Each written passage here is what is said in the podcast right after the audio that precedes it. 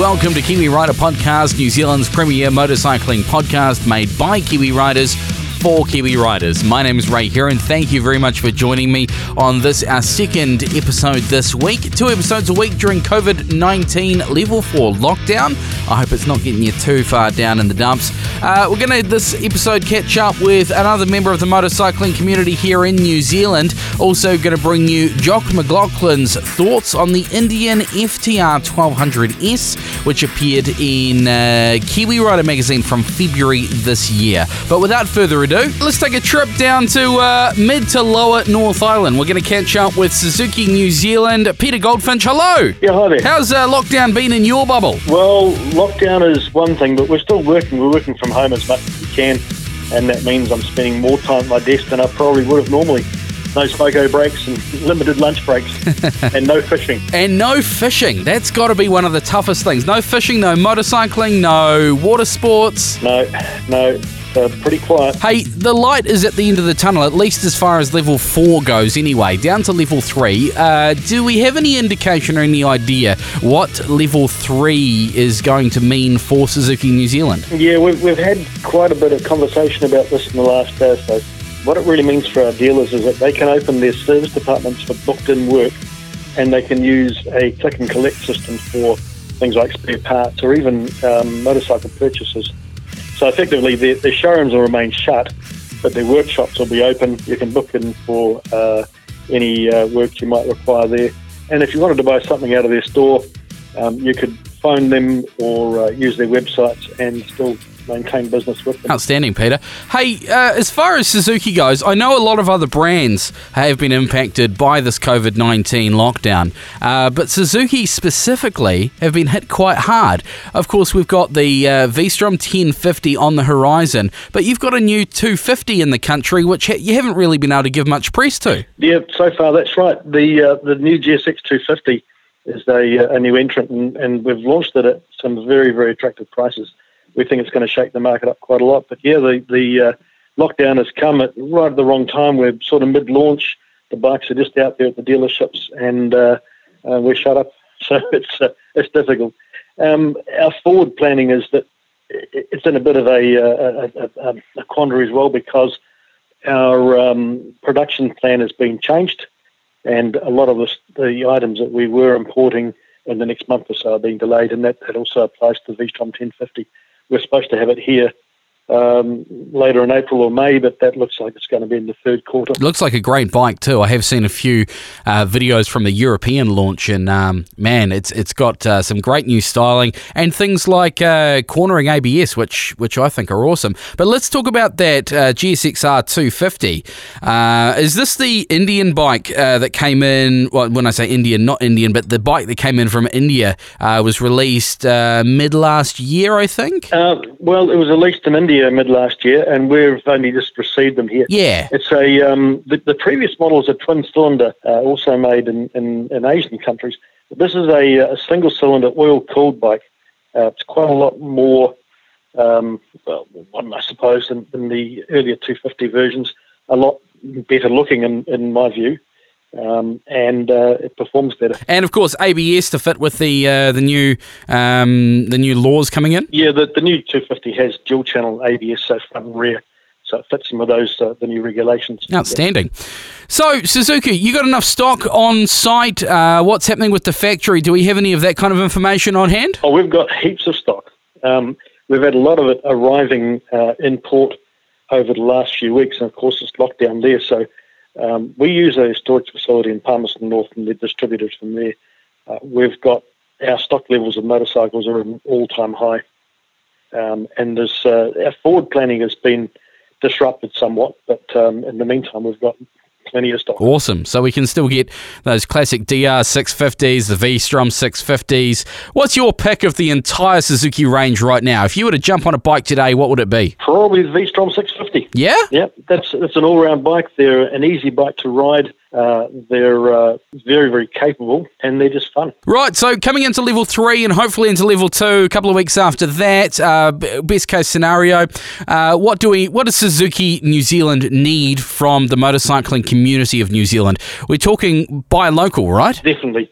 Um, a lot of our dealers, in fact, not just our industry, but all industry, the way they've been affected isn't going to become very apparent for probably a month or so. Um, and the reason for that is that there was a lot of workshop work done during March for which the dealers get paid in April. So they've got a little bit of cash now, but there's not much money coming into dealerships in May. So what we're looking for from um, the buying public is to uh, buy local, um, support their local businesses, and where they can, um, pay up front rather than looking at 20th of the month accounts.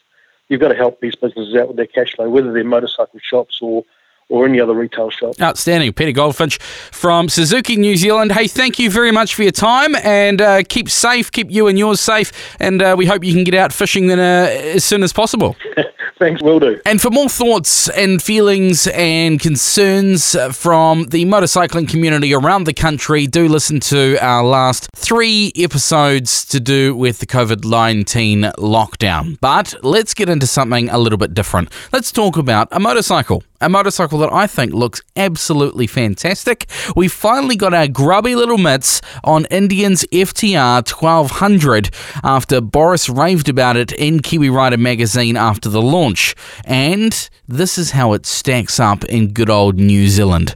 Words from Jock Mclauchlan from Kiwi Rider magazine for for the full story and the pictures. Jump on kiwirider.co.nz, go back to February and uh, have a look at that issue, the first issue in February. Underestimation is a particularly galling prospect for anyone delivering something new or beyond expected standards. The recipient just may not understand the sweet equity, intellectual rigour, and sheer determination that have gone into getting something new over the line. Indian has done something good here, and I confess, right here, it may have taken me a while to overcome my preconceptions. At pickup, the bike looked like an Indian. There was the familiar scrolling logo, the masculine colour scheme of mostly black, silver, and flashes of red, and there it stopped. The bike apparently grew out of the dust, sweat, and fumes of the American flat track circuit, inspired by the wrecking crew of the 1950s. And it looks the business. That seat and pipe layout and trellis framework are every inch the modern Euro look, but there's way too much plastic around and the finish is less than stellar. And although these are basically niggles, they can be fixed with accessory choices that could be delivered at buying time.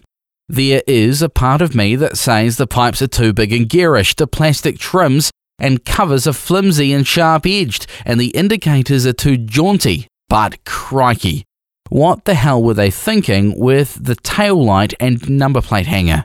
That is an abominable look at the back of this poor bike. Like someone bolted on a bit of railway line and hooked up a street lamp.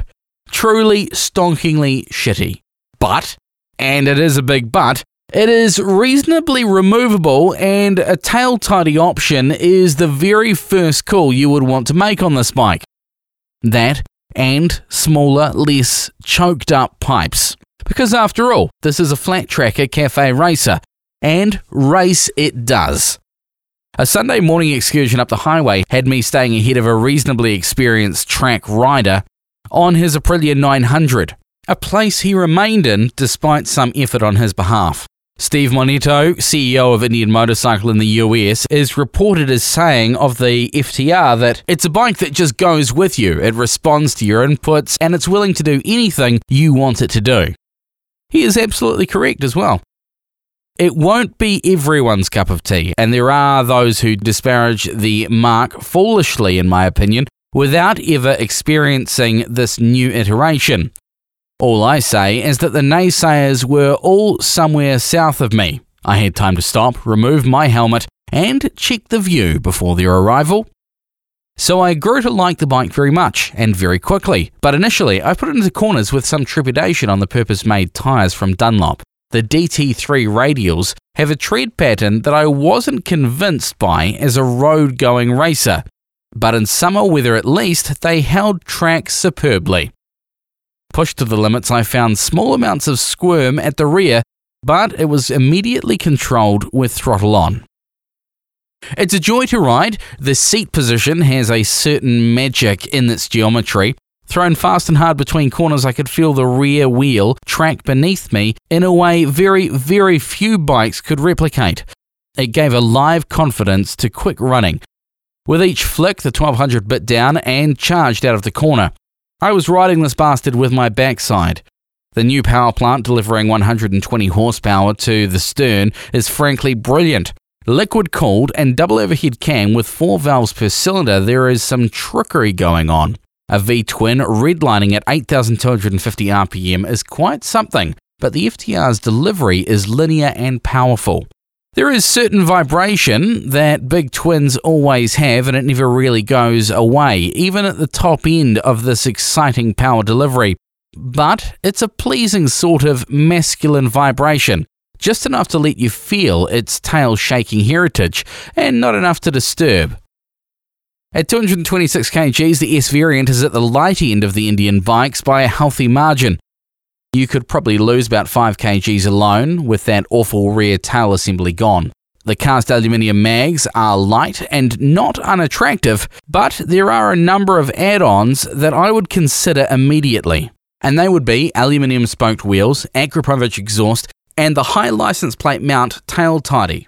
I'd opt for the I'd opt for the rally pegs, pop on the short rally mudguards front and rear, and remove the headlight cowl too. The accessory packs mean you can customize your own flat tracker pretty much how you'd like it, with just a bit of judicious shopping. But the starting bike is so excellent, you could do it over time, no worries.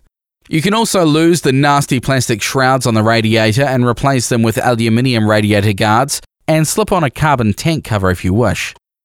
The tank is not actually a tank, but an airbox, as 13 litres of fuel is held under the seat, and the low down weight adds to the Flat Tracker's wonderful easy ride. Or you could just fit it out for touring with luggage and racks and windshields. The gurus at Indian have given four options of configuration sport, tracker, rally, and tour. Marketing wise, I think it's a clever move. Rather than bringing out seven different models of bike, they've gone the way of the BMW R9T and given the options of choice and change to the owner with their own personal preferences.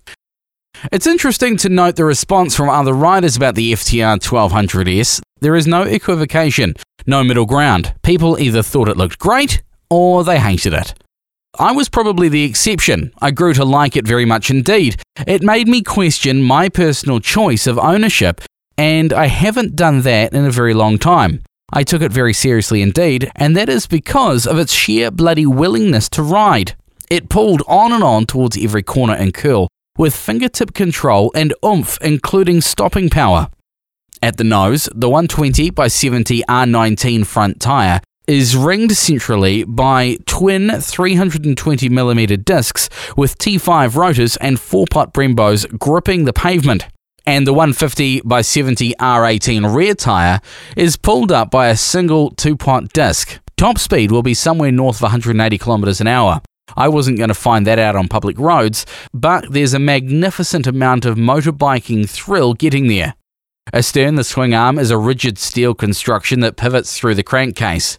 It's dependable and trust making. FTR models all use 43mm inverted forks with 150mm of travel, but the S model offers adjustment for preload compression and damping.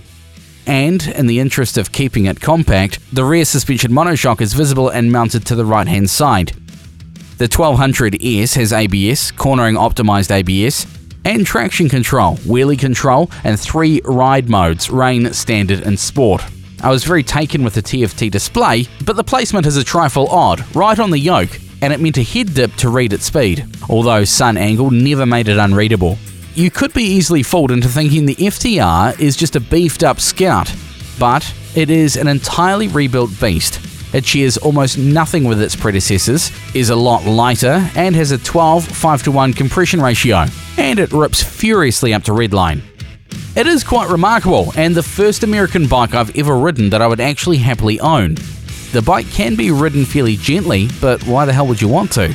There was a minor glitch when cold on the demo bike, but once warmed up, this machine just made pure American fun and frolics. It's a hamburger and a Coke, with a pretty girl and sunshine and 40 years of promise. Dirt tracking and road riding. Those are Jock Mclauchlan's thoughts on the Indian FTR 1200S For the full story, all the specs, and a whole stack of pictures, check out the first edition from January 2020 of Kiwi Rider magazine. All you need to do is go to kiwirider.co.nz. This is Kiwi Rider Podcast. My name's Ray here, and thank you very much for joining us. You can get hold of us at kiwirider.co.nz, Facebook and Instagram at Kiwi Rider Podcast, and you can also email us podcast at kiwirider.co.nz. We would absolutely love to hear from you. Hope you're looking forward to going down to COVID 19 level 3 in New Zealand next week. Uh, that's pretty much all we've got. We're back to one episode a week next week on a Thursday. Till then, if you are out on your bike, keep the rubber side down, throttle on, and we'll catch you in seven days' time.